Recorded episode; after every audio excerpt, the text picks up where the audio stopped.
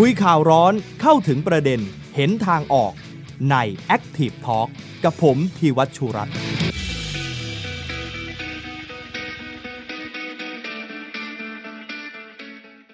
สวัสดีนะครับ ตอนรับคุณผู้ชมทุกท่านเข้าสู่รายการ Active Talk นะครับ ทางเพจ The Active Thai PBS นะครับ วันนี้มาพูดคุยกันพฤหัสบดีที่ 26 สิงหาคม 2564 นะครับ อยู่กับผมยอดธิวัฒน์นะครับ และพี่แนนอรุชิตาด้วยนะครับ ค่ะ สวัสดียังยอดนะคะ วันนี้นี่จริง ๆ ประเด็นข่าวที่สำคัญเนี่ยก็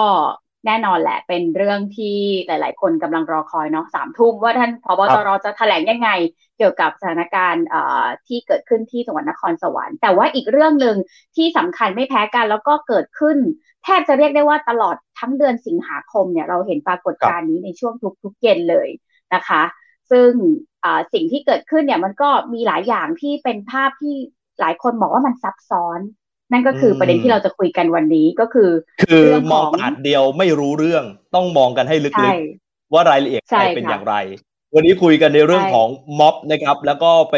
มุ่งเน้นโดยเฉพาะอย่างยิ่ง โดยเฉพาะในบริเวณของดินแดง พอพูดถึงดินแดงแล้วเนี่ยนอกเหนือจากการประทะกันของกลุ่มผู้ชุมนุม แล้วก็เจ้าหน้าที่เราเห็นลักษณะสำคัญที่ตรงกันของกลุ่มคนบริเวณนั้น ก็คือเป็นเด็กและเยาวชนทั้งส่วนใหญ่ เรื่องนี้เราอาจจะต้องมองกันว่าเหตุผลเบื้องหลังอะไรที่ผลักดันให้กลุ่มเด็กและเยาวชนเหล่านี้ เข้ามาบนถนนนะฮะ มาเรียกร้องในสิ่งที่บางทีเราสังเกตก็ไม่ได้ชัดเจนเท่ากับม็อบที่ราชประสงค์ ไม่ได้ชัดเจนเท่ากับม็อบที่ห้าแยกลาดพร้าวนะฮะมีลักษณะพิเศษที่โอ้โห วันนี้ต้องคุยกันได้ลึกเลยฮะ ใช่ค่ะยอด เพราะว่าในช่วงต้นเนี่ยภาพที่เราเห็นในภาพแรกหรือว่าใน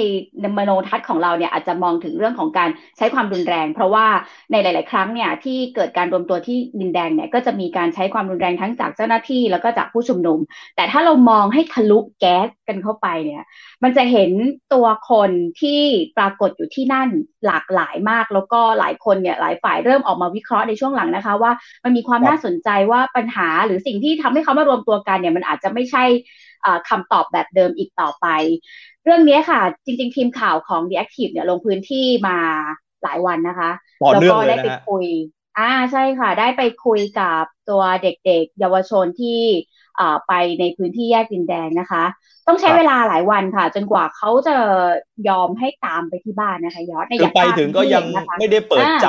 มากนักนะ ต้องใช้เวลาวันสองวันสามวันด้วย ที่จะต้องค่อยๆคุย แล้วเขาถึงจะให้ข้อมูลว่าเอ๊ะ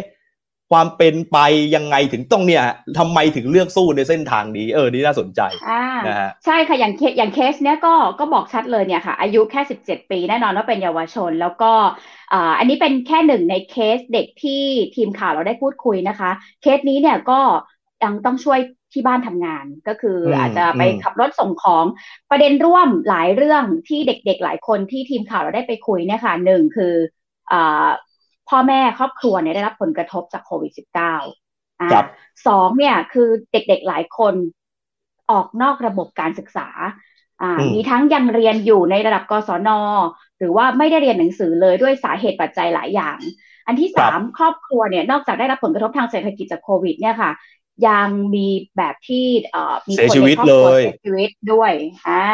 อันนี้จะไปสอดคล้องกับข้อมูลของทางอาจารย์จากคณะรัฐศาสตร์จุฬาหนึ่งท่าน ซึ่งอาจารย์ท่านนี้คือผู้ช่วยศาสตราจารย์กนกรัฐนะครับ อาจารย์เคยลงพื้นที่ก่อนหน้านี้ที่เป็นม็อบคนรุ่นใหม่อะพี่แนนก่อนหน้านี้ที่มีกันเกิดขึ้น แล้วท่านก็สกัดออกมาได้ชุดหนึ่งแล้วณตอนนั้น แต่ปรากฏว่าครั้งนี้มันต่างกันเลย อย่างที่พี่แนนเล่ามาคือมันคือเรื่องนั้นเลยฮะ ท่านบอกว่าเป็นคนจนเมืองรุ่นใหม่ที่เพิ่งเกิดขึ้นในช่วงของโควิดนี้เอง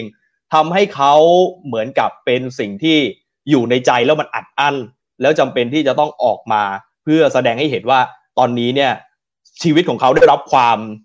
ได้รับผลกระทบค่อนข้างมากไม่เหมือนนะครับ แล้วก็ต่างกันมากกับม็อบของคนรุ่นใหม่ก่อนหน้านี้ที่บางทีอาจารย์ก็พูดนะครับว่าไปม็อบเสร็จแล้ว ถึงแม้ไม่ได้ตามคำเรียกร้องกลับบ้านไป ยังมีข้าวกินยังมีเงินใช้ แต่เด็กกลุ่มนี้เนี่ยถึงแม้ออกมาม็อบแล้วไม่ได้ตามคำเรียกร้องกลับบ้านไป อาจจะไม่เหลืออะไรเลยก็ได้ อันนี้เป็นสิ่งที่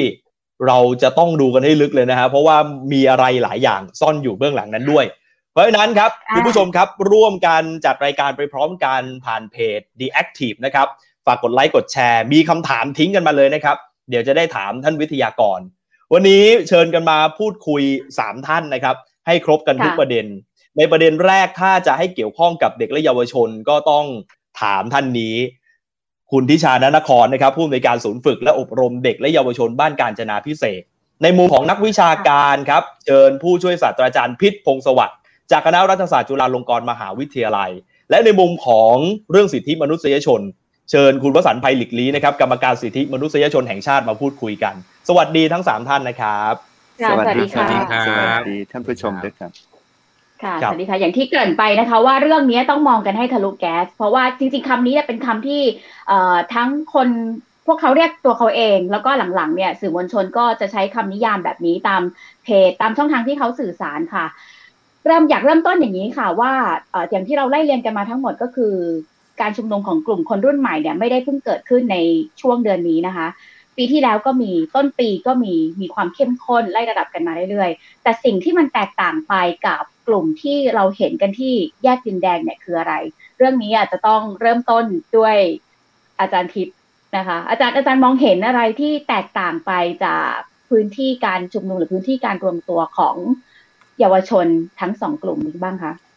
ครับคือเอางี้ก่อนนะครับ ผมยังไม่ได้มีประเด็นที่ผมต้องการจะพูดจริง ๆ ในแง่ความเห็นของผมที่มีกับกับสิ่งที่เกิดขึ้นนะครับ ในรอบนี้เพราะผมได้เขียนลงในมติชนไปแล้วนะครับ เดี๋ยวคงจะได้มาพูดในรอบที่สองนะครับ แต่ว่าอยากจะปูพื้น และอาจจะแตะประเด็นสั้นๆ บางบางประเด็นเอาไว้นิดนึงแต่อยากจะปูพื้นเรื่องของความเปลี่ยนแปลงที่เกิดขึ้นในสังคมนะครับ ในช่วงที่ผ่านมาเนี่ย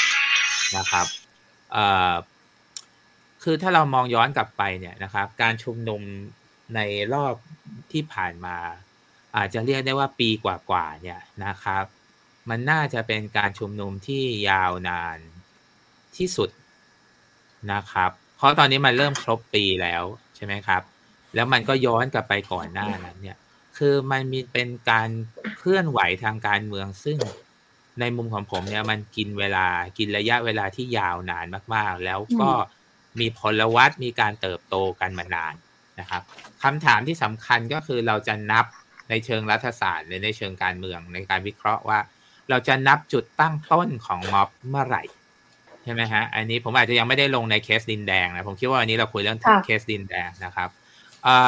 เราจะนับจุดเริ่มต้นเมื่อไหร่นะครับสำหรับผมเนี่ยผมคิดว่าเราต้องนับจุดเริ่มต้นเนี่ยตั้งแต่การทำรัฐประหารเลย คือมันเป็นม็อบที่ยาวนานย้อนกลับไป แล้วมันเป็นอะไรพัฒนาการมันมีหลายช่วงสมัย แล้วก็ได้สร้างผู้คนจำนวนมากขึ้นมาในในม็อบนี้นะครับ คือบางคนอาจจะเริ่มนับครั้งแรกเมื่อมีการชุมนุมที่อนุสาวรีย์ประชาธิปไตยของเยาวชนปลดแอกเมื่อปีที่แล้วนะครับ แล้วก็เดี๋ยวผมจะย้อนกลับไปผมขอสั้นๆ ก่อนว่า ผมนับตอนไหน ผมนับตั้งแต่จุดแรกก็คือมีการทำรัฐประหาร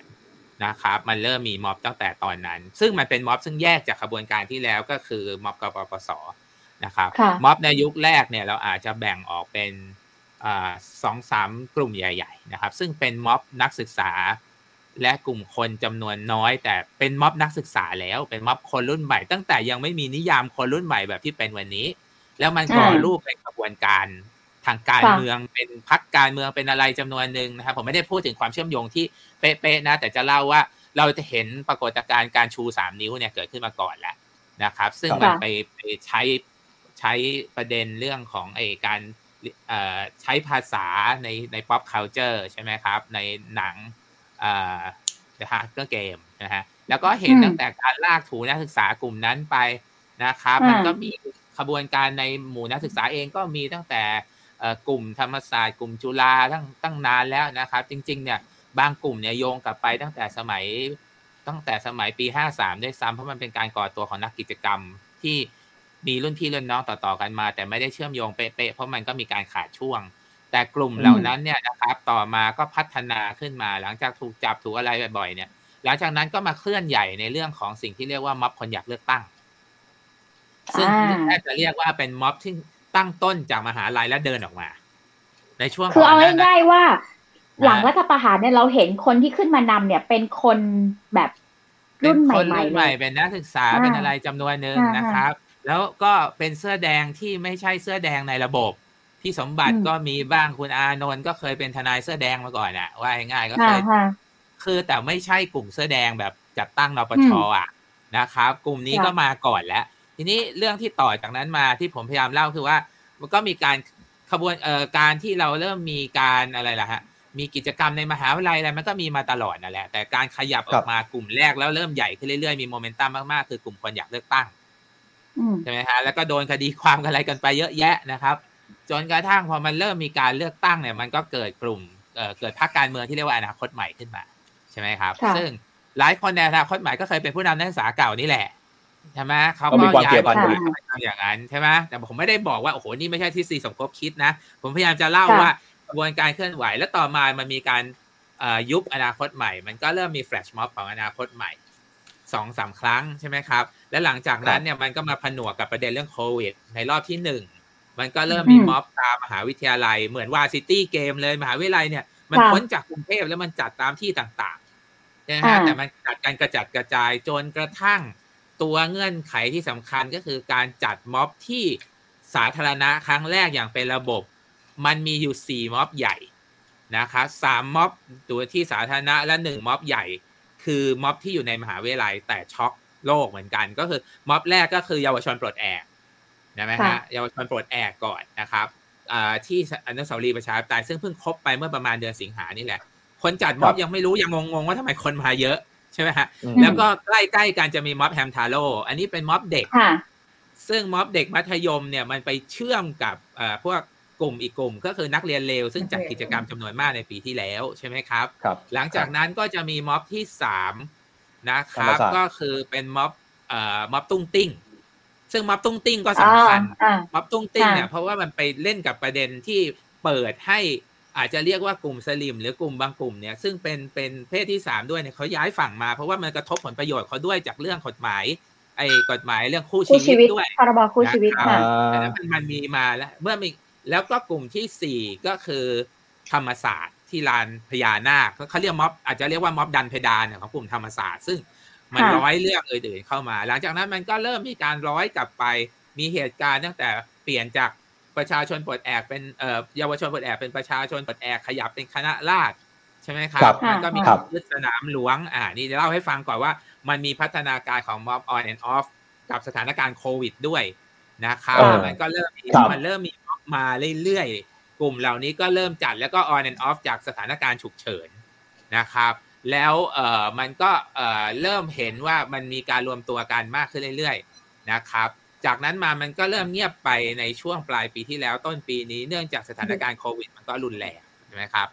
แล้วก็มาปะทุอีกครั้งหนึ่งนะครับปะทุอีกครั้งหนึ่งคราวนี้เนี่ยมันเป็นม็อบซึ่ง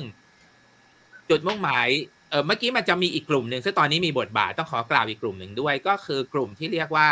กลุ่มเอ่อม็อบทะลุฟ้า ซึ่งแน่นอนคนหนึ่งได้รับอิทธิพลมาจากคำพูดของ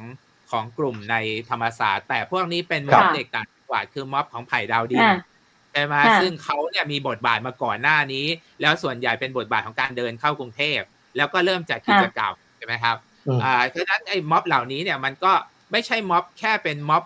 ที่ไม่มีความรุนแรงหรือไม่มีการประทะกับตำรวจนะ ในระยะที่ที่ผ่านมามันมีเป็นระยะแต่เป็นลักษณะซึ่งไม่เหมือนม็อบที่ผ่านผ่านมาก็คือ มันมีการประทะการหลังเลิกบ้าง มันมีการประทะการ สถานีตำรวจ อันเนื่องมาจากการดำเนินคดีที่ที่จับเพื่อนเขาไปปล่อยเพื่อนเราใช่ไหมฮะมันมีมีแรงปะทะกันอยู่ใช่ไหมฮะทีนี้มาสุดท้ายผมอยากมาจบตรงนี้ว่าพอมาถึงดินแดงเนี่ย ปรากฏการณ์ใหม่ที่มันเกิดขึ้นก็คือลักษณะของความรุนแรงทั้งจากการสลายการชุมนุมเอง และจากฝ่ายของกลุ่ม ซึ่งเราเริ่มเรียกเขาตอนแรกว่าเป็นม็อบอิสระใช่ไหมฮะแล้วก็ไปเรียกตอนหลังก็มีการประกาศตัวเองว่าเป็นม็อบทะลุแก๊สใช่ไหมครับ แต่ก่อนหน้านั้นเนี่ยมันมีรอยต่ออยู่พวกรีเดมพวกที่มาจากเยาวชนปลดแอกบางกลุ่มเนี่ยเขานำเสนอทฤษฎีบางอย่างเหมือนกันเพียงแต่ว่าตอนนั้นมันยังไม่ work นะครับ แต่พอมาถึงตอนนี้ไอ้ความสม่ำเสมอของม็อบที่ดินแดงนะครับ มันมันมีขึ้นมาเยอะนะครับ และผมตั้งคำถามขึ้นผมตั้งสุดประเด็นสุดท้ายคือว่าตัวผมเองผมอยากได้ข้อมูลด้วยว่าคอฟอนี่คือใครครับเพราะว่ามันเป็นหน่วย หรือมันเป็นการเวียนกลุ่มตำรวจเข้ามาทำหน้าที่ เพราะว่าผมไม่เคยได้ยินว่า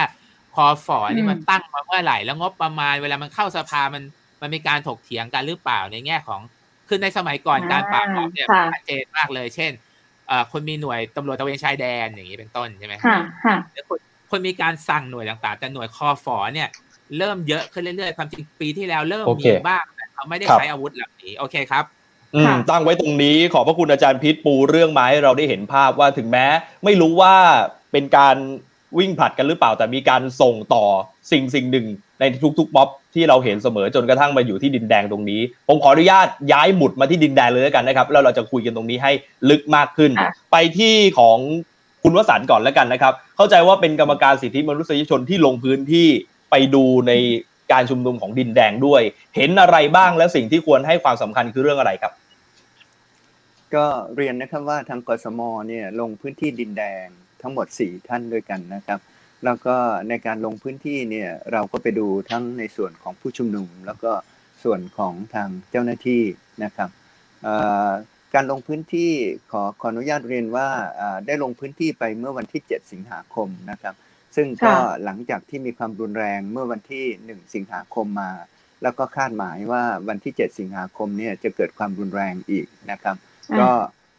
ลงพื้นที่วันนั้นก็ก็เห็นว่ามีความรุนแรงเกิดขึ้นจริง แล้วก็มีความรุนแรงจากทั้งสองฝ่ายนะครับ คือทางฝ่ายผู้ชุมนุมเนี่ยก็จะมีบางส่วนที่มีอาวุธสิ่งเทียมอาวุธด้วย ในขณะที่ฝั่งเจ้าหน้าที่ก็มีการตั้งสิ่งกีดขวาง แล้วก็ใช้อาวุธใช้แก๊สน้ำตา แล้วก็กระสุนยางนะครับ เป็นหลักรวมทั้งการฉีดน้ำก็มีการประทะกัน แล้วก็หลังจากนั้นก็จะเห็นว่าการชุมนุมที่ดินแดงเนี่ยก็มีการประทะกันต่อเนื่องเรียกว่าเกือบจะแทบทุกวันประเด็นสำคัญที่มองเห็น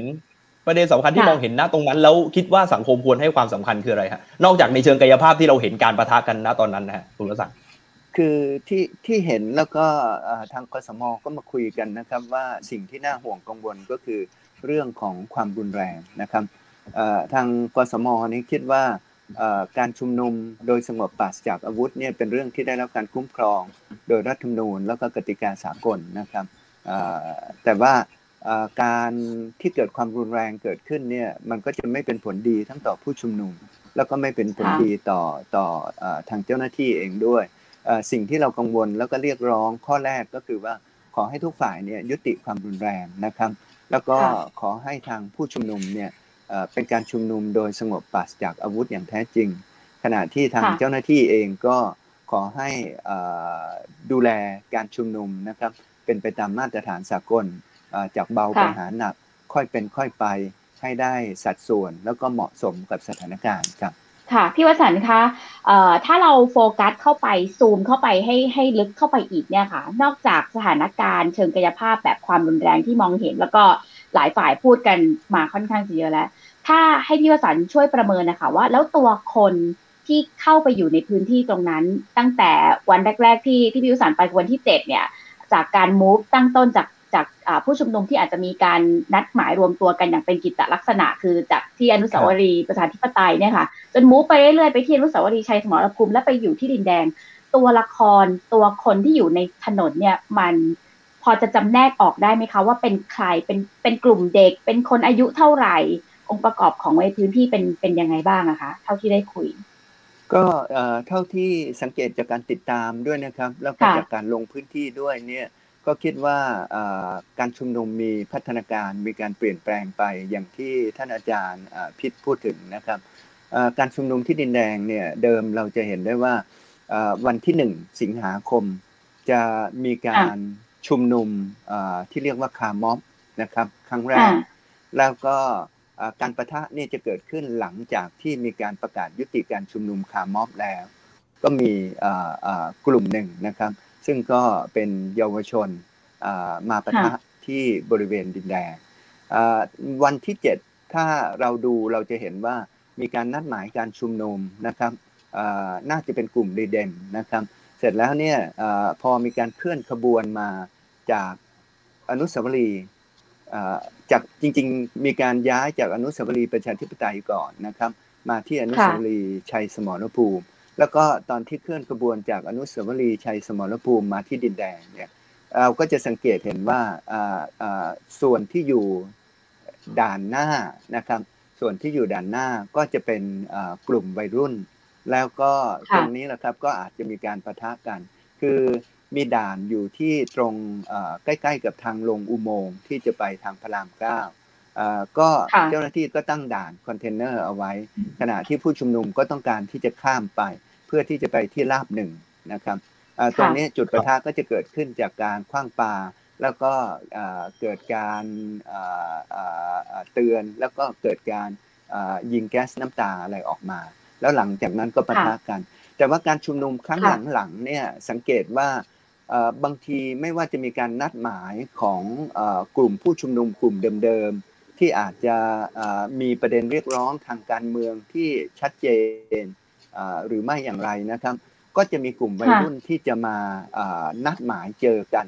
เหมือนกับคู่ขนานกันในเวลาเย็นๆนะครับ จนกระทั่งตอนหลังเนี่ยแม้กระทั่งว่าไม่มีการนัดหมายมาของกลุ่มผู้ชุมนุมกลุ่มเดิมๆที่มีข้อเรียกร้องทางการเมืองกลุ่มวัยรุ่นกลุ่มนี้ก็จะนัดหมายกันมาเจอนะครับ ประมาณ4ี่ห้าโมงเย็นก็จะมารวมตัวกัน ค่อยๆ ทยอยมา แล้วก็ก็จะเกิดการประทะกันกับเจ้าหน้าที่ตำรวจที่เรียกว่าคอฟอควบคุมฝูงชนนี่นะครับครับหลังๆมาก็จนพัฒนาขึ้นมาเป็นกลุ่มทะลุแก๊สนะครับจากที่อาจารย์บอกว่าเป็นกลุ่มมวลชนอิสระ แล้วก็ไม่ได้ขึ้นต่อกับกลุ่มชุมนุมที่นัดหมายการชุมนุม หรือแม้กระทั่งวันที่มีคาร์ม็อบ แล้วคุณนัทวุฒิใส่เกลือประกาศยุติการชุมนุมแล้วนะครับสามสายยุติแล้ว แต่ก็มีมวลชนกลุ่มหนึ่งเนี่ยมาเจอกันที่ดินแดง อาจจะเจอกันก่อนที่จะมีการสลายการชุมนุมด้วย แล้วก็เสร็จแล้วเนี่ยก็เหมือนกับว่ามีเจตจำนงของตัวเอง คุณนัทวุฒิถึงกับต้องมามาขอนะครับขอให้สลายการชุมนุม แล้วก็ดึงมวลชนบางส่วนออก แต่ว่ามวลชนบางส่วนก็จะยังอยู่ตรงโน้น นะครับ มีความเป็นอิสระแล้วก็แยกออกมาเป็นของตัวเอง แล้วแล้วตอนนี้ก็เข้าใจว่าก็คงเห็นตรงกันครับว่าสถานการณ์ตอนนี้ก็คือกลุ่มนี้ก็จะเหมือนกับเป็นกลุ่มที่แยกออกมาต่างหากครับขอบคุณฮะได้ประเด็นนะครับใช่ค่ะ มีมีมีคำที่วิสารใช้ใช้บ่อย ๆ เลย ก็คือกลุ่มที่เราเห็นที่ดินแดง ถ้าเราสแกนกันให้ชัดเนี่ยพี่วสันพูดคำว่าวัยรุ่น เป็นวัยรุ่นจริงๆพอพูด ใช่ไหมคะพอพูดถึงวัยรุ่นปุ๊บเนี่ย ก็นึกถึงป้ามนเลยนะคะอาจารย์นิชาเอออ่า ใช่ค่ะ คือคือคืออย่างที่อาจารย์พิษไล่เรียงมาว่ามีพัฒนาการมีวิวัฒนาการของตัวกลุ่มผู้ชุมนุมมาตั้งแต่หลังการรัฐประหารจนถึงช่วงปีที่แล้ว แล้วก็มาครั้งนี้เนี่ย แล้วก็สิ่งที่พี่วสานได้ไล่เลียงให้เราฟังเนี่ย ตัวละครที่ล่าสุดและเราคิดว่าน่าจะเป็นประเด็นในการพูดคุยหลักในวันนี้ก็คือการรวมตัวกันของกลุ่มที่เวลานี้เนี่ยมีหลายชื่อนะคะเยาวรุ่น ทะลุแก๊ส กลุ่มทะลุแก๊สกลุ่มผู้ชุมนุมอิสระป้ามนเห็นเห็นเห็นเช่นเดียวกันกับที่พี่วสันเห็นไหมคะ จากการที่ดูจากข่าวแล้วก็ได้ทำงานใกล้ชิดกับเด็ก ๆ ที่อาจจะใกล้เคียงกับกลุ่มเป้าหมายของป้ามนด้วยอะค่ะ คือโดยส่วนตัวตอนแรกก็มอง เพราะว่าได้มีโอกาสได้แลกเปลี่ยนกับกลุ่มนักเรียนเร็วบ้าง แล้วก็ซึ่งตอนนี้บางกลุ่มก็แยกเป็นสหภาพนักเรียนด้วยนะคะอาจารย์พิษจากกลุ่มนักเรียนเร็วเนี่ยนะคะก็จะมีกลุ่มหนึ่งเป็นสหภาพนักเรียนก็เคลื่อนไหว ซึ่งในกลุ่มนี้เวลาเราคุยกับเขาเราก็รู้ว่าเป้าหมายของเขาในการเคลื่อนไหวเนี่ยค่อนข้างชัดเจนนะคะ ก็คือว่าอยากที่จะให้เกิดการเปลี่ยนแปลง แล้วก็กรอบการการมองการวิเคราะห์ของเราตอนแรกเราก็คิดถึงว่าทุกคนมีเป้าหมายทางการเมือง เป้าหมายเชิงโครงสร้าง เป้าหมายเชิงระบบนะคะเราค่อนข้างเห็นชัดจากที่เราเราติดตามสถานการณ์ก็เลยมองไปในทิศทางนั้นเหมือนกัน แต่ว่าเมื่อสองวันนี้ได้มีโอกาสคุยกับวัยรุ่นกลุ่มหนึ่งซึ่งเขาไปที่ดินแดงประจำนะคะบังเอิญก็พยายามหาคนต่อให้ให้สักหน่อยอะก็ได้มีโอกาสคุยกับเขา แล้วก็ให้เขาลองเล่าให้ฟังว่ามันเกิดอะไรขึ้น ซึ่งจริง ๆ แล้วเนี่ย อันนี้ก็เป็นแค่ตัวแทนกลุ่มหนึ่งไม่ใช่ทั้งหมดนะคะ มันอาจจะมีค่าที่เบี่ยงเบนอยู่บ้าง แต่ว่าจากสรุปจากคนที่คุยเนี่ยเขารู้สึกว่าเขามาที่นี่นะคะ โดยต่างคนต่างมา กลุ่มของเขาก็มีกลุ่มหนึ่งเพื่อที่จะมาที่นี่ไม่ได้รู้จักใครเลยนะคะ แต่ว่าเขาสังเกตว่าในดินแดงอะมันจะมีแต่ละครั้งเนี่ยมันจะมีตัวเปิดนะคะ ซึ่งเขาไม่รู้ว่าตัวเปิดนั้นน่ะ ใช่คนแอบแฝงหรือใช่คนที่มาเพื่อที่จะมาเคลื่อนไหวเขาไม่แน่ใจ แต่มันจะมีตัวเปิด และตัวเปิดนี่จะไม่ค่อยซ้ำกันนะคะ ในแต่ละวัน คือจะบอกป่วนก็ได้ หรือจะทำให้ชี้นำแต่ก็ไม่ได้มีใครได้ตามนะคะ นี่คือประเด็นที่หนึ่งที่เขาเล่าให้ฟัง แล้วประเด็นที่เป็นปัจจัยที่สำคัญที่ผลักดันให้พวกเขามาเนี่ยนะคะเขาพูดเสียงเดียวกันหนักแน่นมากเลยก็คือว่าพ่อแม่ของเขาครอบครัวของเขา ได้รับผลกระทบจากสถานการณ์โควิดอย่างมาก ๆ แล้วคนที่ซ้ำเติมให้สถานการณ์นี้รุนแรงยิ่งขึ้นเนี่ยนะคะเขาสนิทใจแล้วที่จะเชื่อว่าเป็นรัฐบาล รัฐบาลไม่แก้ปัญหานะคะจะใช้คำว่าเททิ้งคนที่ยากจนลำบากในเมืองนะคะ ซึ่งซึ่งมันกระทบต่อตัวเขาเขาบอกในในกลุ่มพวกเขาบางคนเนี่ยพ่อแม่ได้ตายไปแล้วจากโควิด โดยที่เข้าไม่ถึงบริการใด ๆ ของรัฐเลย นะคะไม่มีสวัสดิการไม่มีอะไรทั้งสิ้นเข้าไม่ถึงนะคะเป็นเป็นผู้ที่สูญเสียโดยที่ไม่สามารถจะไปเรียกร้องอะไรจากใครได้ บางคนมาจากมาจากบ้านที่เขาเรียกว่านี่สินมากซึ่งจนกระทั่งมองไม่เห็นอนาคตอีกแล้วอะนะคะคล้ายๆกับที่อาจารย์กนกรัฐพูดอยู่คำหนึ่งว่าเขาเนี่ยนะคะไม่มีอะไรจะสูญเสียอีกแล้ว เพราะทุกอย่างมันได้สูญเสียไปหมดแล้วนะคะ ซึ่งเวลาเราฟังไอ้ตรงก้อนที่สองเนี่ยเราจะเห็นเลยว่า ความทุกข์ของเขามันเยอะมาก แต่ว่าไม่ได้มีใครฟัง ส่วนหนึ่งก็เหมือนกับที่นักข่าวได้พูด ทั้งคุณแนนคุณยอดได้พูดก็คือว่าเขาไม่ได้เรียนหนังสือแล้วนะคะเขาออกมาเพื่อจะหางานทำแต่ในสถานการณ์โควิดเขาก็ไม่มีงานทำคือทุกอย่างมันแย่ไปหมดเลยนะคะ ดังนั้นการมาที่แยกดินแดงของเขาเนี่ยมันเหมือนกับเขาต้องการเปลี่ยนความโกรธ ความคับแค้นทั้งหมดที่มีอยู่เนี่ยนะคะ ให้มันเป็นการต่อต้าน นะคะแต่ว่าเป้าหมายทางการเมืองของเขาเนี่ยเท่าที่ฟังจากเขานะคะ ส่วนกลุ่มอื่นจะมีหรือเปล่าไม่รู้ เพราะว่าที่ดินแดงคงจะมีหลายกลุ่มที่เขาได้คุยกันบ้างไม่คุยกัน แต่ว่ากลุ่มที่ตัวป้ามนได้คุยเนี่ยเขาไม่ได้มีเป้าหมายทางการเมืองนะคะเขาคิดว่าถ้าทุกอย่างมันถูกแก้ไขอย่างถูกต้องนะคะรัฐบาลจริงใจกว่านี้ นำวัคซีนมาการตรวจการอะไร ไม่ต้องดูเหมือนกับแบบทุเรศทุลังขนาดนี้นะเขาบางคำเขาใช้กับคำที่รุนแรงมากเดียวเลยเขาก็เลยเปลี่ยนเปลี่ยนความโกรธความคับแค้นทั้งหมดเนี่ยนะให้เป็นพลังลบลุกขึ้นมาต่อต้าน ก็เลยถามเขาอีกว่าแล้วนี่เป็นเหตุผลหรือเปล่าอะลูกที่ทำให้เราจำเป็นต้องใช้การโต้ตอบหรือความรุนแรงเขาเขาบอกว่าในยุคที่ผู้ใหญ่มีม็อบกันเยอะ ๆ สมัยก่อนเนี่ยเกือบสิบปีที่ผ่านมาเขาบอกว่าตอนนั้นเนี่ยเขายังเป็นเด็กน้อยอยู่ แต่ว่าไม่แปลกใช่ไหมครับป้าที่ผมจะติดตามทางทางเทคโนโลยีทางสื่อต่างๆ แล้วเขาก็เห็นเขาบอกว่าเอาภาพต่อภาพมาชนกันเลยก็ได้นะครับป้าเป็นคู่ขนานกันเลยก็ได้ว่า สิ่งที่เขาทำกับเหตุการณ์ที่ผู้ใหญ่ทำในชื่อของม็อบอะไรก็แล้วแต่สีอะไรก็แล้วแต่นะคะ มันเทียบความรุนแรงกันไม่ได้เลยนะคะ เข้ามาที่นี่ด้วยด้วยอาวุธที่แบบ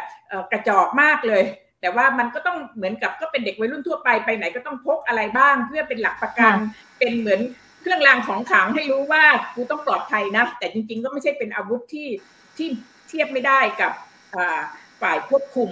ใช่ไหมคะ ดังนั้นเวลาพอเข้ามาถึงที่นั่นแล้วเขาถูกถูกปราบถูกอะไรอย่างรุนแรงเนี่ย มันมีความรู้สึกที่เขาเรียกว่ามันเหมือนกับอตอนที่เราคุยกับเขาเราคิดว่า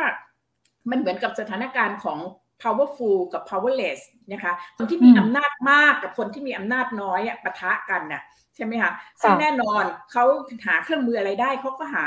เพื่อที่จะเพื่อที่จะโต้ตอบนะคะคแต่ว่า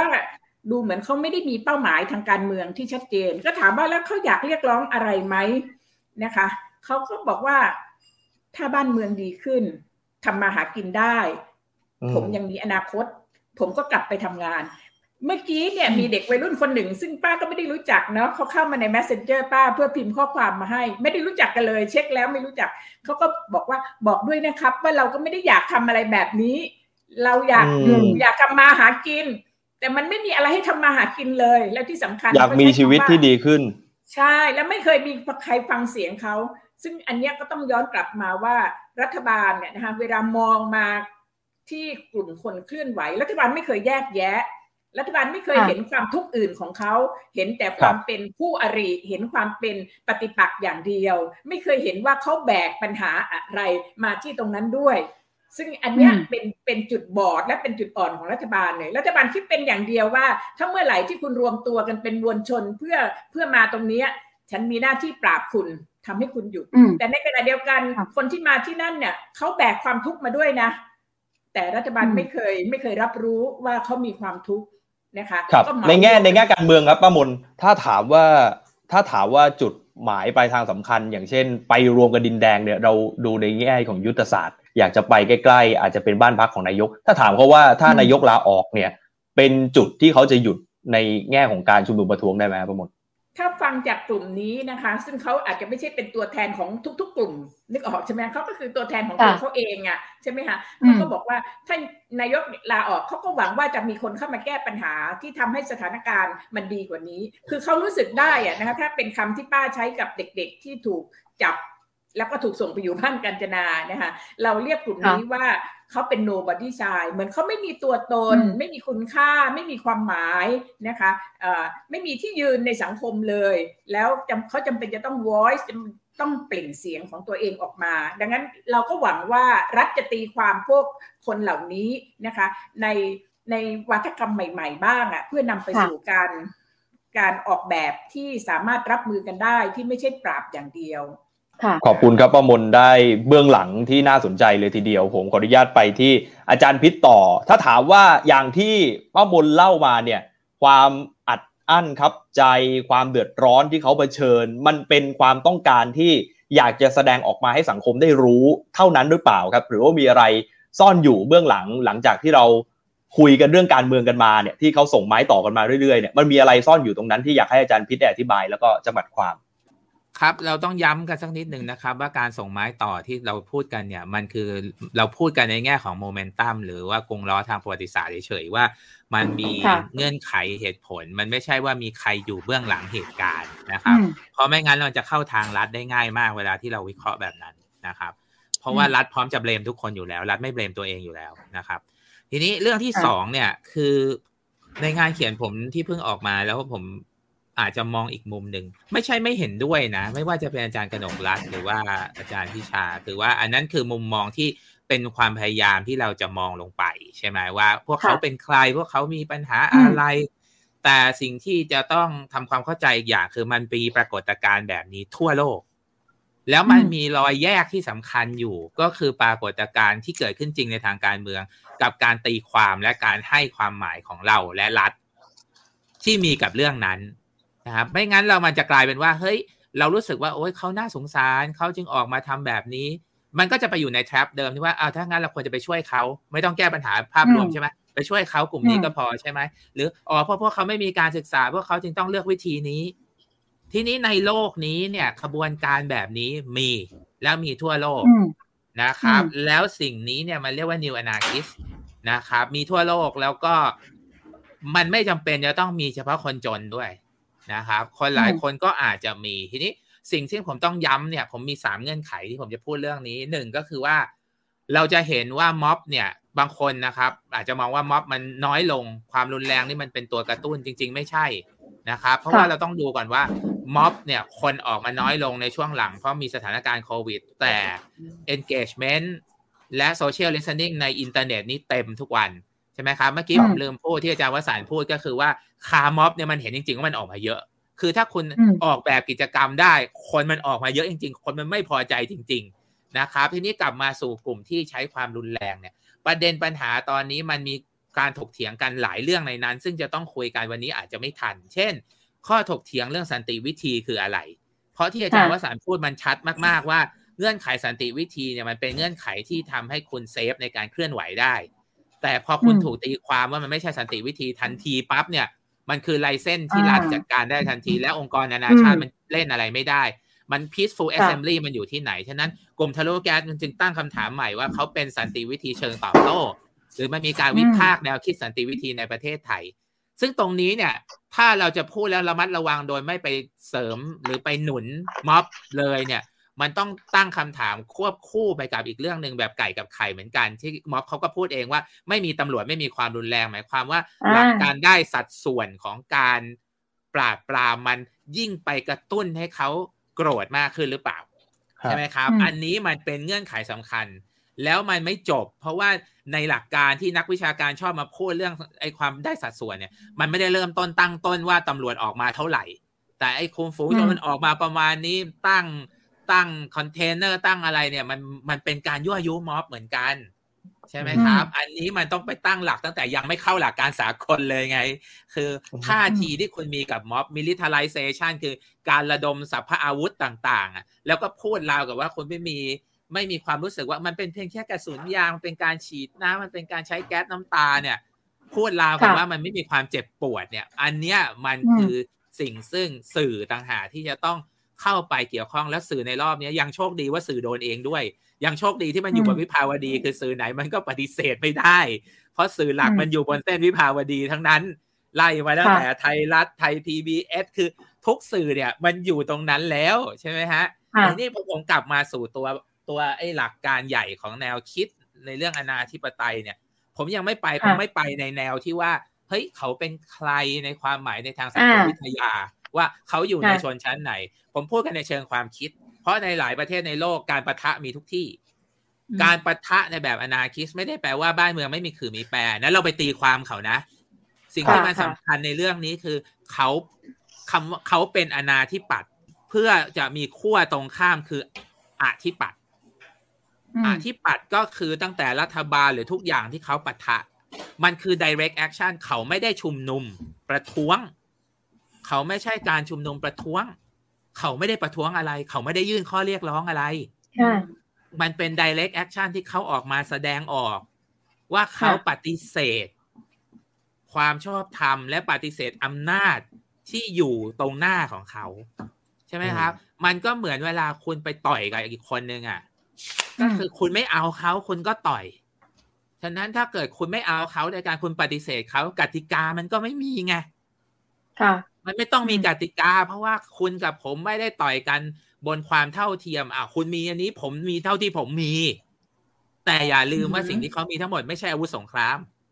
เห็นไหมฮะ แล้วคุณก็จะสังเกตว่าในรอบนี้การสู้กันเนี่ย มันยังเป็นการประทะกันโดยโดยอาวุธจริง แต่มันไม่ใช่วิธีการที่แบบโอ้โหเดี๋ยวถ้าเป็นถ้าพูดตรงๆนะถ้าเป็นเสื้อแดงเดี๋ยวคุณจับได้แล้วมันต้องมีไปเจออาวุธสงครามที่ไหน มันจะมัดคนสองคนแล้วมีปืนวางข้างหน้าแล้วใช่ไหมแต่รอบนี้มันคือการประทะ แล้วตำรวจก็ออกมาบอกว่าเนี่ยจะระเบิดปิงปอง พวกเราจะระเบิดปิงปองใช่ไหมคือแบบมันคือการปะทะก็เป็นการแถลงจากตำรวจ อืมันมีความรุนแรงจริง ๆ แล้วมันก็ยากสำหรับพวกเรา เพราะว่าเราไม่ได้เชิญเขามาออก เพราะเราไม่รู้ว่าเขาเป็นใครถูกไหมมันยากสำหรับพวกเราที่จะยืนอยู่ในสถานการณ์นี้ แล้วบอกว่าใครถูกใครผิดใช่ไหมเพราะว่าในเรื่องข้อถกเถียงเรื่องสันติวิธีมันหลากหลาย และในเรื่องหนึ่งในเรื่องสันติวิธีเนี่ยอาหิงสาก็คือคุณต้องยอมโดนจับ แล้วไปชี้เห็นจริง ๆ ว่าไอ้กฎหมายที่มันจับคุณมันไม่เป็นธรรมมันเป็นมันการเป็นการต่อสู้เชิงมโนสำนึก แต่นี่มันเป็นหลักวิชาปรัชญา แต่สิ่งที่เราเห็นตรงหน้าตรงนั้นมันคือการ direct action ในการปฏิเสธอำนาจรัฐเพราะเขาเป็นอนาธิปัตย์แต่นาที่ปัดในความหมายนี้มันเป็นอนาที่ปัดในความหมายที่ เขาไม่ต้องการสร้างความวุ่นวายในบ้านในเมือง เขาไม่ได้เผาบ้านเผาเมือง เขาเผา สัญลักษณ์แห่งอำนาจเขา ใช่เขาเผาสัญลักษณ์ในอำนาจของเขาสัญลักษณ์แห่งอำนาจ เขาก็บอกว่า อันนี้ขอโทษนะอาจารย์ตอนที่ถามเขาว่านะคะเขาบอกว่าจริงๆเอเขาไม่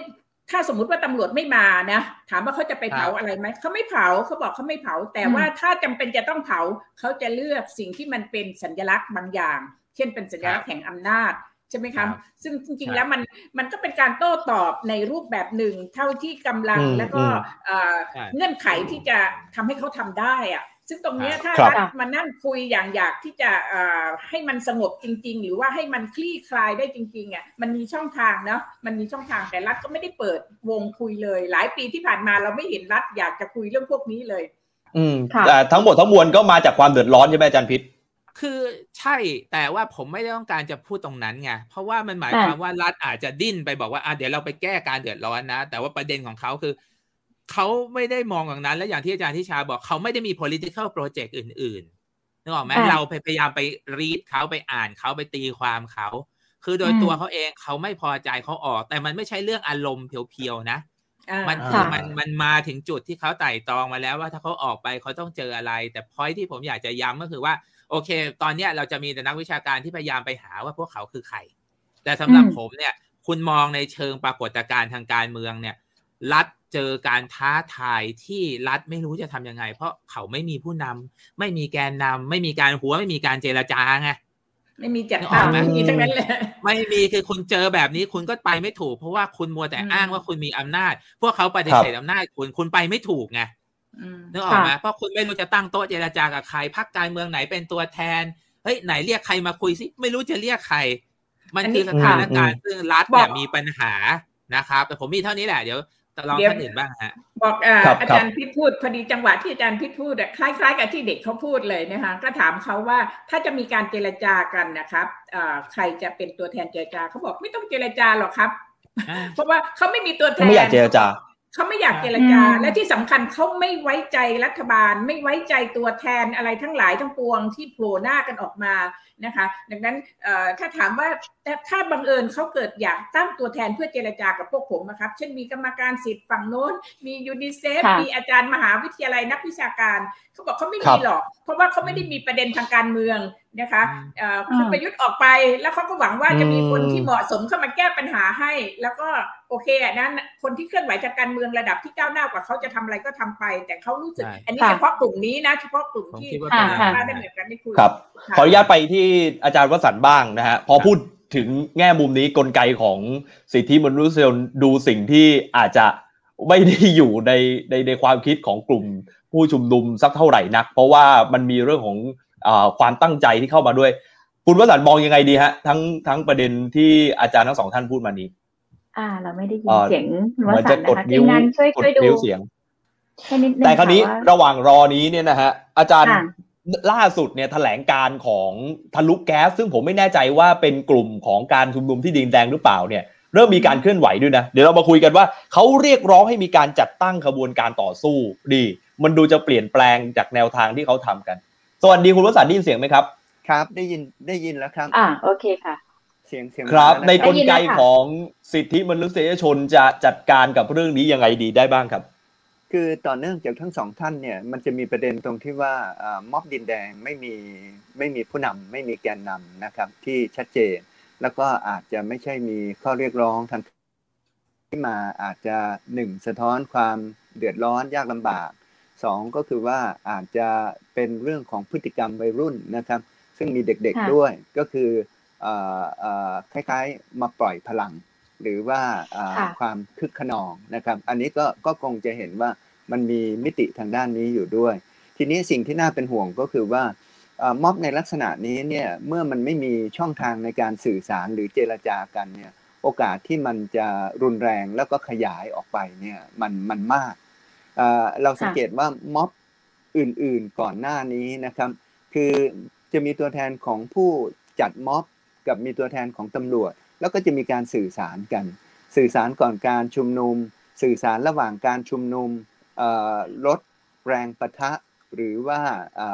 หาทางออกคลี่คลายสถานการณ์ แต่ในกรณีนี้เนี่ยไม่นะครับ แล้วเราจะสังเกตว่าบางทีพอได้เวลาเหมือนกับว่าห้าโมงเย็นก็ได้เวลานะครับ แล้วก็ก็จะเกิดมอเตอร์ไซค์เข้ามาที่สิ่งกีดขวาง แล้วก็มีการปาปาระเบิดปาประทัดหรือว่าโอเค ก็เกิดการเกิดการปะทะกัน แล้วก็จะเกิดการปะทะกันยาวจนถึงเคอร์ฟิวเราคิดว่ามันควรจะมีช่องทางในการสื่อสารพูดคุยนะครับสำหรับการชุมนุมโดยทั่วไป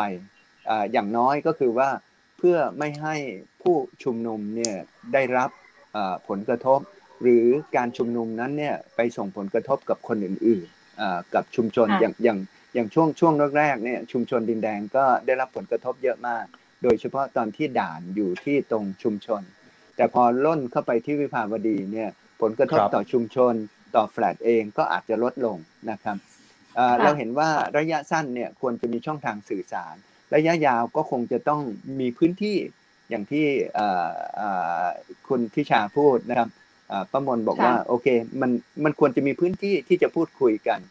รับฟังเสียงสะท้อน รับฟังความเห็นต่าง หาทางออกร่วมกันในสังคม แล้วผมก็ยังคิดว่าสันติวิธีก็ยังน่าจะต้องเป็นทางออกนะครับครับค่ะค่ะเอ่อฟังอย่างนี้เมื่อกี้เมื่อสักครู่ที่ที่ที่ยอดพยายามจะแรปอัพให้ฟังเนี่ยค่ะ คือท่าทีล่าสุดของเอ่อ กลุ่มที่สื่อสารออกมาผ่านเพจที่ชื่อว่าทะลุแก๊สเนี่ยนะคะเอ่อเราก็จะเห็นว่าเริ่มมีการพูดถึงแนวทางสามข้อใช่ไหมคะเป็นเรื่องของการหยุดการชี้นำหรือนัดแนะการชุมนุม เรื่องของการเรียกร้องให้เริ่มจัดตั้งขบวนการต่อสู้ใหม่ โดยใช้ดินแดงเนี่ยเป็นพื้นที่พูดคุย แล้วก็ข้อที่สามเนี่ยเข้าใจว่าน่าจะเป็นข้อเรียกร้องแบบที่เราเราเคยเห็นกันมาโดยตลอดก็คือการพูดถึงตัวพลเอกประยุทธ์นะคะ ซึ่งอันนี้ก็สอดคล้องกับที่พี่วสันพูดว่า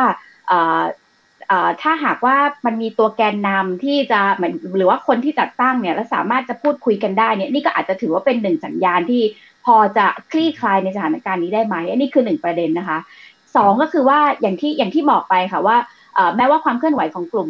ที่ดินแดงเนี่ยจะเกิดขึ้นตั้งแต่หนึ่งหรือว่าเจ็ดสิงหา แต่ว่าเราเห็นท่าทีหนึ่งก็คือการทำเพจที่สื่อสารอย่างเป็นทางการนะคะ เราเห็นว่าเขาตั้งกันวันที่ยี่สิบสิงหาคมนะคะ สิ่งเหล่านี้เนี่ยมันอาจจะนำมาสู่วันนี้ที่เราเห็นข้อเรียกร้องสามข้อก็ได้ ปรากฏการแบบนี้มันพอจะเป็นสัญญาณหรือเพียงพอที่จะแก้สถานการณ์ที่มันซับซ้อนแบบนี้ได้ได้บ้างไหมคะ พอจะเห็นไหมทั้งทั้งในมุมของอสิ่งที่พี่ดิชาพยายามจะสื่อสารก็คือเรื่องของเด็กๆ ว่าเด็กๆ เป็นใครมาจากไหนปมปัญหาเบื้องลึกเบื้องหลังเขาเป็นยังไง หรือมุมที่อาจารย์คิดว่าว่าเอ้ยจริง ๆ เราอาจจะต้องมองไปมากกว่านั้น แล้วก็ทำความเข้าใจกับมัน แล้วก็ดูว่า ในทางการเมืองเนี่ย จะแก้ปัญหาเรื่องนี้ยังไง แบบนี้พอมีสัญญาณอะไรที่พอให้เราจะมีพื้นที่หรือว่าเป็นทางออกอ่าความหวังบ้างใช่ค่ะครับมีไหมคะส่วนส่วนตัวส่วนตัวผมคิดว่ามันมีสัญญาณหลายอย่างที่อาจจะเรียกว่าไปในทิศทางที่ดีขึ้นนะครับ แต่อันนี้ก็ต้องต้องแล้วแต่มุมมองของแต่ละท่านว่าคิดอย่างไรผมคิดว่าการที่ตำรวจเนี่ยถอยแนวตั้งรับนะครับ แนวตู้คอนเทนเนอร์ จากเดิมที่อยู่ในชุมชนเนี่ยครับไปไปอยู่ที่ถนนวิภาวดีรังสิตเนี่ยเราก็จะเห็นว่าหนึ่งคือผลกระทบต่อชุมชน หรือว่าสิทธิของคนในชุมชนที่ถูกละเมิดเนี่ยก็ลดน้อยลง ไม่ว่าจะเกิดจากผู้ชุมนุม หรือเกิดจากการปฏิบัติของทางเจ้าหน้าที่นะครับสองก็คือว่าบริเวณที่ที่ร่นเข้าไปอยู่ที่วิภาวดี ถ้าสังเกตดูก็คือว่า แนวตำรวจจะมาอยู่หน้าตู้คอนเทนเนอร์นะครับ ประเด็นนี้ก็อาจจะเป็นอย่างที่ท่านอาจารย์พิชญ์พูดก็คือว่าบางทีการการจัดกำลังเจ้าหน้าที่ตำรวจ หรือการตั้งสิ่งกีดขวาง ก็อาจจะไปกระตุ้นหรือไปท้าทายนะครับ เหมือนกับบางคนบอกว่าเหมือนกับเกม คือผู้ชุมนุมบางส่วน โดยเฉพาะวัยรุ่นแล้วก็เด็กๆเนี่ยบางทีก็อาจจะคิดว่าอันนี้เป็นสิ่งที่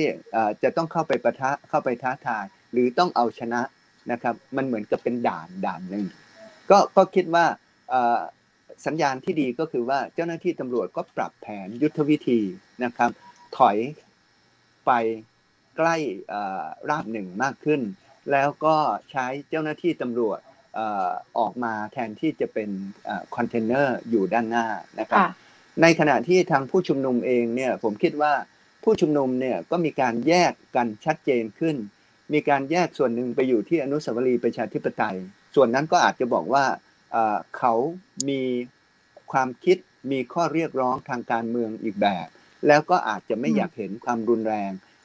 เขาไม่ได้เกี่ยวข้องโดยตรงกับกลุ่มที่อยู่ดินแดง เขาก็เลยแยกออกไปกลุ่มทะลุฟ้านะครับกลุ่มที่ดินแดงก็จะเลยเป็นอีกกลุ่มหนึ่งต่างหากตอนนี้ก็เหมือนกับเป็นกลุ่มเป็นเป็นเป็นเป็นตัวตนของตัวเอง เป็นกลุ่มม็อบอีกกลุ่มหนึ่ง แล้วก็มีชื่อของตัวเองขึ้นมาเป็นทะลุแก๊สผมคิดว่าถ้ามี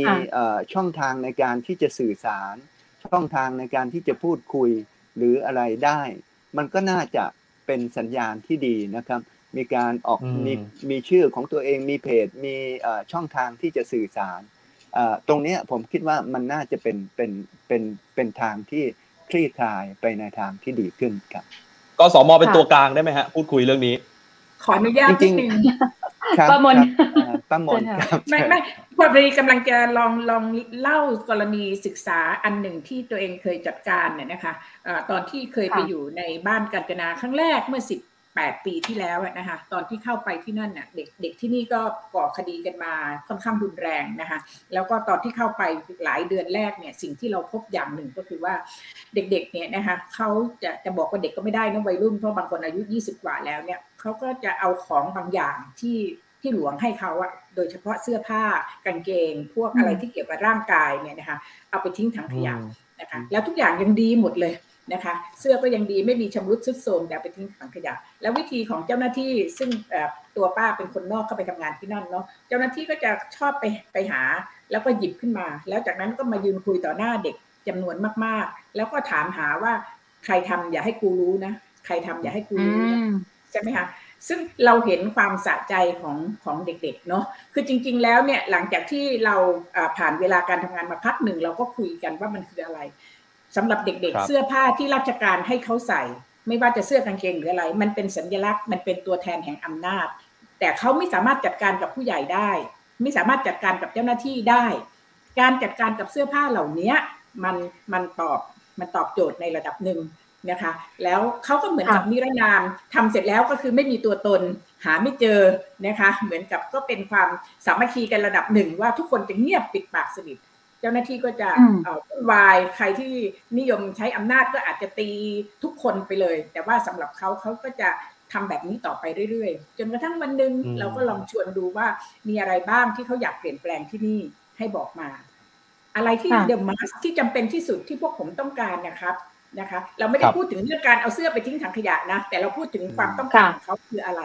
สิ่งแรกที่เขาบอกเลยก็คือว่าเขาไม่อยากขึ้นบ้าน หรือขึ้นหอนอนตอนสี่โมงหลังจากที่ราชการปิดทำการนะคะ ซึ่งคุกทุกแห่งเนี่ยเวลาเขาปิดทำการเขาก็จะให้นักโทษเนี่ยเข้าไปอยู่บนหอนอนตั้งแต่สี่โมงจนยันหกโมงเช้าซึ่งเขาไม่อยากขึ้นไปตั้งแต่สี่โมงถามว่าแล้วเวลาที่ผมต้องการจริงๆเนี่ยสักกี่โมงอะครับ ลองบอกมาสิลูก คือป้ามูลกับจะบอกว่ามันมีสิ่งสามารถทำให้เขาได้ใน อย่างน้อยๆ เรื่องเล็ก ๆ ที่กำลังค่อยๆ เพิ่มขึ้นไปใช่ไหมฮะใช่จะเขาขอหกโมงแล้วก็พอได้ไปสักพักหนึ่งเราไม่เห็นปัญหาเลยจากการที่ขึ้นบ้านหกโมงที่เจ้าหน้าที่กลัวหลบหนีกลัวความมืดจะสร้างความวุ่นวาย กลัวความมืดจะก่ออาชญากรรมซ้ำอะไรอย่างเงี้ยไม่มีเลยนะคะประมาณสามสี่เดือน เราก็ชวนเขาคุยใหม่ ว่าเวลาที่ที่เหมาะสมควรจะเป็นแค่ไหนดีเขาก็ขอทุ่มหนึ่งนาทีนี้บ้านพัฒนานะเด็ก ๆ ขึ้นบ้านสามทุ่มครึ่ง ขอประเด็นป้ามนนิดนึงช่วงสุดท้ายเนี่ยเนี่ยก่อนที่จะให้อาจารย์พิษ แล้วยังไงดีจะต้องไปจบกันตรงไหนในจุดที่จะหาทางออกตรงนี้ สิ่งที่ป้าพูดมันเป็นสเกลที่เล็ก แต่ในเชิงสัญลักษณ์อะมันอาจจะเป็นความหมายที่ไม่ได้ต่างกัน แต่ในเชิงสเกลอะนะคะที่บ้านกาญจนามันสเกลเล็ก แต่ว่าเราเราควรจะต้องมีช่องทางให้คนได้หายใจ ให้ช่องทางให้คนได้รู้สึกว่าตัวเองมีตัวตน สามารถที่จะนำเสนออะไรบางอย่างที่เป็นความคับแค้นใจได้อะ ใช่ไหมคะแต่ว่าทำยังไงที่ไปใช้กับสเกลที่ใหญ่กว่านี้ได้ แต่ว่าป้าคิดว่าในเชิงสัญลักษณ์ไม่ค่อยต่างกัน ค่ะอืมอืมค่ะ เชิญอาจารย์พิชญ์ครับ คือผมต้องผมต้องเราต้องตั้งหลักให้ดีเมื่อกี้ผมจุดไปเรื่องแล้ว แล้วพวกเราเนี่ยอยู่ในสื่อเนี่ยมันมันง่ายมากที่จะออกไปขยายผลใช่ไหมฮะในหลาย ๆ เรื่องที่เราพูดจากันเนี่ย เรื่องที่สำคัญคือคุณต้องดูนะครับ ว่าการไปหน้าบ้านพลเอกประยุทธ์มันผิดตรงไหน คือคุณไม่ให้เขาไปเลย ไม่ว่าคุณจะมีอาวุธหรือไม่มีอาวุธ ขณะที่ไปหน้าสำนักงานตำรวจแห่งชาติเอาสีไปสาดเนี่ยตำรวจยังใส่เครื่องแบบถือมะถือที่กั้นมากั้นเฉยๆอะหรือตอนชุดหลังเนี่ย มีมีไอ้กระบงกระบองมาเนี่ย หรือว่ามีครบชุดมาแต่ไม่ได้ทำอะไรไงไม่ได้มาต่อเรื่องตอนหลังเพราะจำได้ไหมครั้งแรกที่เด็กๆไปแล้วเอาน้ำฉีดใส่เขาเนะ่ะแค่นั้นก็เป็นเรื่องแล้วดังนั้นคุณต้องเห็นกันว่า การ สิทธิของประชาชนที่จะไปประท้วงหน้าบ้านพลเอกประยุทธ์เนี่ย แล้วพลเอกประยุทธ์คือคนที่ควรจะอยู่บ้านของนายกรัฐมนตรีหรือเปล่า ไม่ใช่ไปเกาะอยู่ในค่ายทหารเนี่ย นี่คือจุดตั้งต้น ฉะนั้นแต่ถ้าเรายิ่งพูดยิ่งพูดยิ่งพูดไปมันกลายว่าเด็กพวกนี้มีปัญหาเด็กพวกนี้เป็น marginal มันคือเรากลายเป็นเราไป patronize เด็กขึ้นไปเรื่อยๆไงปัญหาคือมันไม่ได้อยู่ที่เด็กเด็กก็พวกนี้เขามีของเขาอยู่แล้ว ปัญหาคือเขา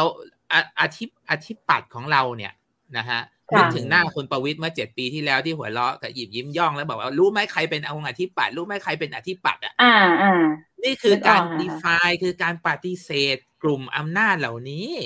นะฮะฉะนั้นพอยของผมก็คือว่า เวลาเราพูดเราต้องไม่ lose sight กับเงื่อนไขที่ทำให้เกิดสิ่งเหล่านี้ มันไม่ใช่แค่เพราะมีตำรวจ แต่เพราะมีประยุทธ์ แล้วความไม่สนอกสนใจไม่เดือดเนื้อร้อนใจของคุณประยุทธ์เนี่ย มันยิ่งปลุก ใช่ไหมแล้วคุณประยุทธ์ทำอย่างนี้ได้เพราะเหมือนเล่นเกมอะไปยั่วเสือกับ gladiator อะคือเฮ้ยปลอดภัยอะผมปลอดภัยอะมีคนกี่คนที่พร้อมที่จะปกป้องผมอะทั้งทที่คุณควรจะปกป้องคนอย่างประยุทธ์หรือเปล่าอะใช่ไหมแต่คุณมานั่งดูว่าเฮ้ยเด็กพวกนี้เราจะช่วยเขายังไงเขาจะมีปัญหาอะไรไม่ไม่มีใครพูดเลยว่า ควรจะไปให้การศึกษาคุณประยุทธ์ ควรจะไปดูแลให้คุณประยุทธ์ได้มีความเข้าใจโลกมากกว่านี้อะใช่ไหมคือเฮ้ยคือคุณต้องดูทั้งสองฝั่งดิค่ะ อาจารย์ ถ้าถ้าอย่างนี้เนี่ยแสดงว่าอาจารย์คิดว่าในมุมในมุมที่เรากำลังคุยกันอยู่เนี่ย ข้อเสนอนอกจากที่จะมองไปที่ตัวเด็กเนี่ย ควรจะมองตัวที่คนที่อาจจะอยู่ฝ่ายตรงข้ามหรือสิ่งที่เด็กกำลังเรียกร้องอยู่ถูกไหมคะคุณต้องดูด้วยคืออย่างอาจารย์ทิชาเนี่ยชัดเจนเพราะอาจารย์ทิชาเนี่ยสะท้อนเรื่องที่มันเกิดขึ้นจริงใช่ไหมแต่มันหนึ่งด้านของเรียนแต่อย่างอาจารย์วสานเนี่ยเป็นกรรมการสิทธิมนุษยชนปุ๊บเนี่ย คือไอเอกสารของไอ คณะกรรมการเนี่ยมันจะถูก politicize ทันที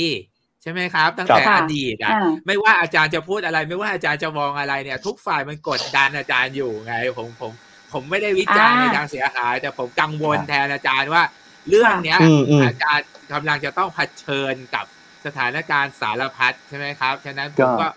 ก็ให้ให้ให้ซัพพอร์ตว่าเป็นกำลังใจถามขอบคุณครับแล้วยิ่งกรอบกรอบกรอบรัฐธรรมนูญใหม่เนี่ย กรรมการสิทธิ์แทบจะไม่มีอำนาจอะไรเลยนะถามอาจารย์ว่าตัดนิดนึงได้ไหมฮะในในแง่ไม่ได้ต่างในแง่กรรมการสิทธิ์เลยอะเอาทำไงในแง่กรรมการสิทธิ์เราเชิญ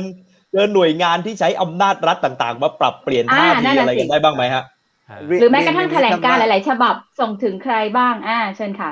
คือเรียนว่าเรื่องเกี่ยวกับการชุมนุมทางการเมืองนี่นะครับ เราก็มีได้รับเรื่องร้องเรียนเข้ามา แล้วก็ ขณะเดียวกันก็จะมีบางส่วนที่เราหยิบยกขึ้นมาตรวจสอบเองด้วยนะครับตอนนี้มีการตั้งคณะทำงานขึ้นมาตรวจสอบ สถานการณ์การชุมนุม ตั้งแต่เดือนกรกฎามาจนถึงปัจจุบันนี้นะครับ กรรมการก็กำลังพิจารณาแล้วก็ก็จะให้ความเป็นธรรมกับทุกฝ่ายครับแล้วก็จะดูในแง่มุมของผู้ชุมนุมของทางเจ้าหน้าที่ แล้วก็ยึดหลักการสิทธิมนุษยชนเป็นหลักนะครับ ก็อิงบทบาทหน้าที่ตรงโน้น ทีนี้เนี่ยช่วงที่ผ่านมาเนี่ยเราก็พยายามที่จะหาข้อมูลอย่างเช่นสัปดาห์ก่อนเราเราก็มีการคุยกับบรรดาครูบาอาจารย์นักสันติวิธีต่างๆนะครับ แล้วก็สัปดาห์หน้าเนี่ยเราก็จะคุยกับกลุ่มคนที่ทำงานด้านเด็กนะครับจะคุยเรื่องสิทธิเด็ก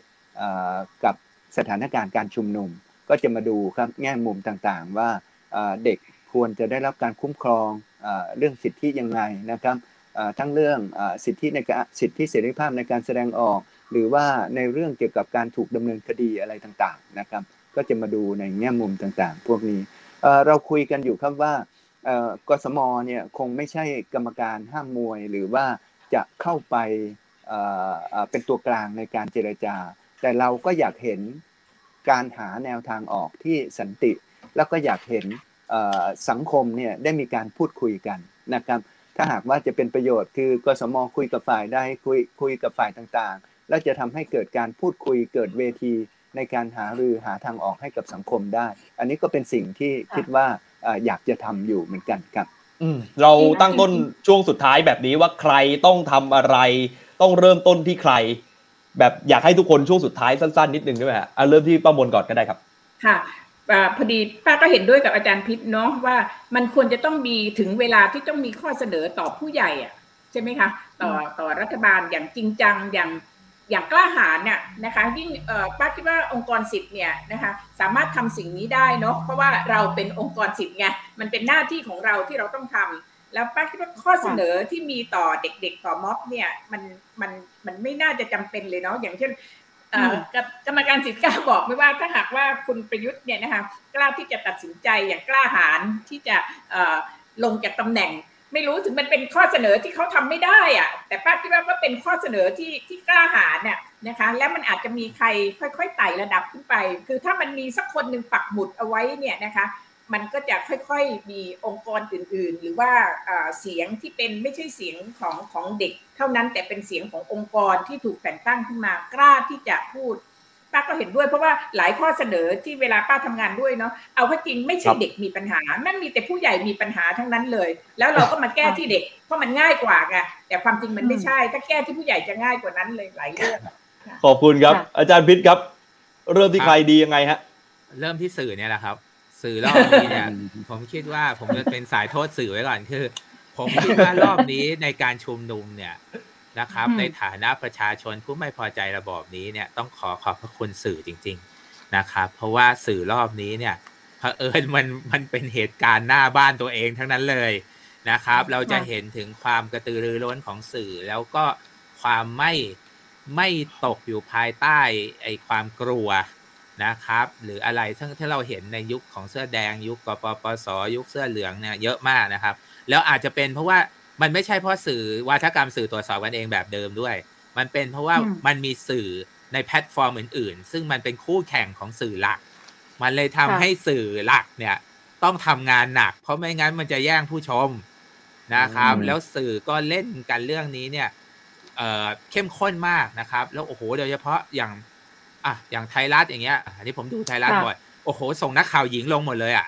นี่มันสมรภูมิเลยนะนะครับคือเราเริ่มเห็นว่าจะไม่มีลักษณะสื่อซึ่งแอบอยู่หลังตำรวจแบบสมัยเสื้อแดงแล้วก็แล้วก็เห็นแต่ภาพว่าโหเสื้อแดงกำลังเข้าไปอย่างบ้าคลั่งอย่างเงี้ยนะฮะคือเราเห็นว่าสื่อเนี่ยพัฒนาขึ้นเยอะในรอบนี้